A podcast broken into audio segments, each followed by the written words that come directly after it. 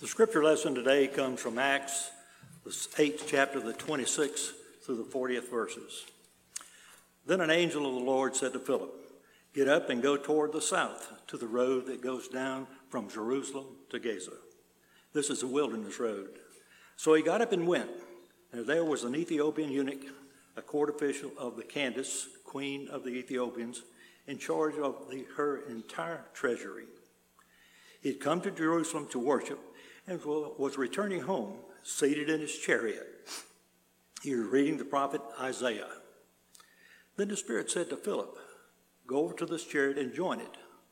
So Philip ran up to it and heard him reading the prophet Isaiah. He asked, Do you understand what you're reading? He replied, How can I unless someone guides me? And he invited Philip to get in and sit beside him. Now, the passage of the scripture that he was reading was this like a shepherd, he was led to slaughter, and like a lamb silent before its shearer. So he does not open his mouth. In his humiliation, justice was denied him. Who can describe this to generations? For his life is taken away from the earth. The eunuch asked Philip, About whom, may I ask, does the prophet say this? About himself or about someone else? Then Philip began to speak, starting with the scripture. He proclaimed him the good news about Jesus. As they were going along the road, they came to some water, and the eunuch said, Look, here's water. What is to prevent me from being baptized? He commanded the chariot to stop, and both of them, Philip and the eunuch, went down to the water, and Philip baptized him. When they came up out of the water, the Spirit of the Lord snatched Philip away. The eunuch saw him no more and went on his way, rejoicing. But Philip found himself in Azotus and he was passing through the region. He proclaimed the good news to all the world until he came to Caesarea. This is the word of God for the people of God.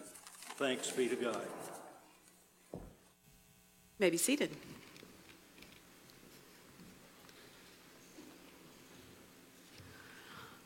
I just want to say how good it is to be back in this worship service with you all again. I've been here on and off for the last few weeks or so. But other than Maundy Thursday, this is the first time I have preached with people in the room in well over a year. I'm so thankful. Oh. I'm very thankful to have the opportunity to be one of your pastors, and I'm also thankful for the different settings that we have to worship here at Alabaster First. I'm also thankful that last week we had the opportunity to bring Pastor Tony Jones here to talk to you about his mission field at Camp Sumatanga. Last I checked, the special offerings that you gave totaled around $700, and I know that Tony would want me to thank you for that, as well as your hospitality last week and for your continued prayers for him and the camp.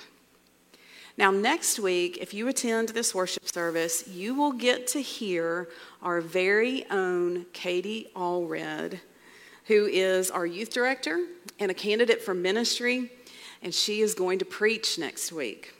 I'm excited to hear, yeah. I'm excited to hear what God has put on her heart to share with us, and I hope that you will be here to listen or you will join us online. You know, next week is Mother's Day.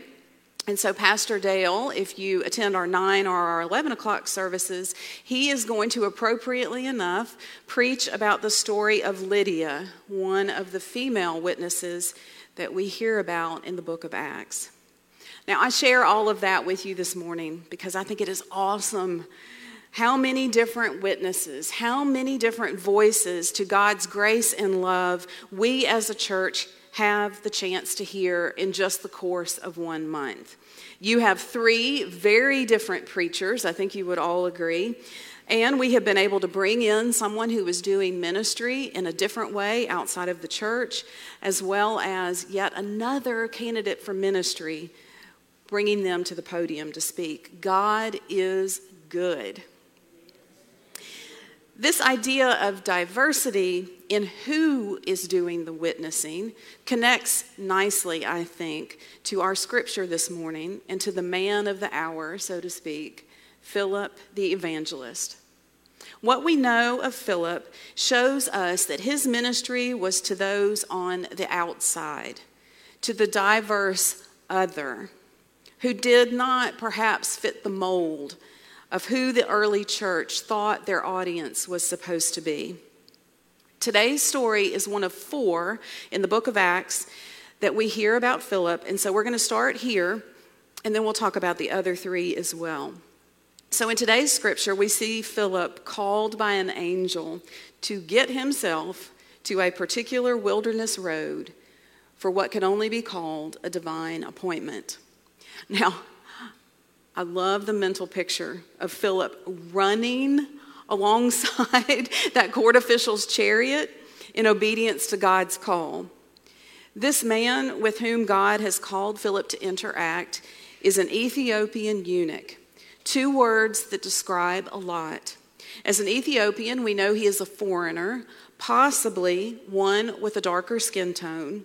And as a eunuch, we know that he has been, let's just say, modified so that he will be deemed fit to serve in the palace court in places that other non modified men would not be. Like maybe within a harem this particular man, though, he is more than that. He is a high court official, the scripture tells us, and he is devout.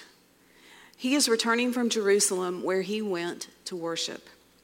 The thing is, because he was a eunuch, he would have been forbidden from worshiping alongside others. He was excluded from the assembly. So, Philip, running alongside that chariot, he hears this man reading from the scripture of Isaiah. Now, this scripture is one that carries a lot of hope for people like this man in that chariot that day because it promises restoration for the foreigner and the eunuch when the Messiah comes. So it makes sense that these might be the words that he meditates on after leaving a place that he was not fully welcomed. Philip is able to explain to him that that text he is reading about the suffering servant, the sheep led to slaughter, is talking about Jesus. The Messiah has come. Restoration is at hand a baptism is performed. And then Philip disappears in a Holy Spirit puff of smoke. So, this story in today's scripture is actually the third of four stories about Philip in Acts. So, let's, let's go back to where we first hear his name. Philip was one of the seven men chosen, as described in Acts 6, to help supervise the distribution of food to the widows. These were people that the church had a duty to care for and support. Now, it's a little unclear exactly what is happening at the time, but what is clear is that the church is in some way falling down on its responsibilities to these at risk women, especially to those women who spoke Greek. So, as I mentioned, Philip and six others were appointed to take care of those duties and to make sure that what needed to be done was done. Now, one of the other men that was appointed alongside Philip was Stephen. Now, some of you may know Stephen's story. It's a tragic one, but it's also beautiful in its way. Stephen was out doing his work and he was performing signs and wonders, and of course, that got the attention of the religious leaders. And after a powerful speech before the council, part of which included calling his listeners stiff necked opposers of the Holy Spirit, Stephen was dragged outside of the city and stoned. Now, I say this story is tragic, but also beautiful for two reasons.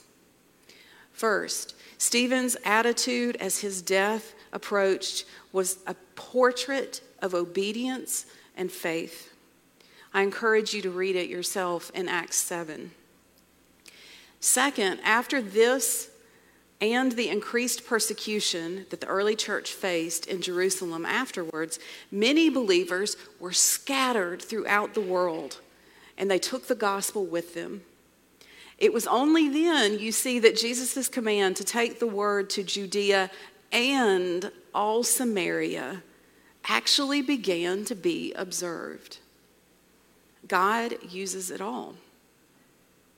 Samaria, in fact, is exactly where Philip landed next. Samaria, the land of those dreaded Samaritans that the Jews were always trying to avoid. Samaria, home of that fictional Good Samaritan. You know, that pointed morality lesson to the Jews to show them what neighbor really meant. The Samaritans, in fact, were descendants of Abraham and Jacob, but were not considered to be true Jews because they had intermarried with foreigners, thus, they were foreigners. And they worshiped God in different ways and considered different places holy. I really am not sure what a good modern day parallel would be for us to understand just how closely related the Samaritans and the Jews were in their beliefs. Maybe Catholics and Protestants, something like that. But let's just say that the Jews thought the Samaritans were outside the faith and they considered them to be lost sheep. To the lost sheep, then, Philip went, and the gospel with him. And he found that many people believed his words upon seeing his signs and wonders that he performed, and sheep were brought, brought right back into that fold, and baptisms were performed. And when Peter and John visited there, the Holy Spirit fell upon these Samaritan believers. So you see, when Philip found himself running alongside that chariot of the Ethiopian eunuch, it was not the first time he was running to reach an outsider, the other. So Philip appears one more time near the close of Acts. Paul is journeying to Jerusalem, and we are told that he stops in Caesarea and he stays at the home of Philip. Paul, Paul, who held the cloaks of those who stoned Philip's brother in ministry, Stephen, was welcomed into Philip's home. And Philip's home included not one, not two, not three, but four daughters, each one who had the gift of prophecy. I imagine that anyone who grew up in the home of a man like Philip, who took the word to anyone of any nationality, would grow up knowing that God's gifts and graces were for all, even if you were female. How beautiful is it that God placed these gifted women in this father's home? Philip witnessed to the other, the poor and the forgotten on the streets of Jerusalem. Philip witnessed to the other, those outside of the faith in the city of Samaria. Philip witnessed to the other, the faithful but excluded, on the road to Gaza. Philip witnessed to the other, welcoming one who once threatened him into his home and encouraging four daughters and expressing their God given gifts. I expect that all of us have experienced being the other at one point in our lives or another. In fact, I am thankful for those experiences because they are what keep me humble. And they are what keep me aware that Jesus did not die for me alone, and he did not die only for others who are like me. I expect that all of us have experienced being the other at one point in our lives or another, and I hope that all of us in those moments have seen a Philip running to catch up to us, to answer our questions, and to offer us grace and love and healing water. And I pray that we as a church will be filled with Philips who love others, all others especially the excluded, the forgotten, and the outsider. Regardless of our past history, regardless of external differences, I pray this will be so.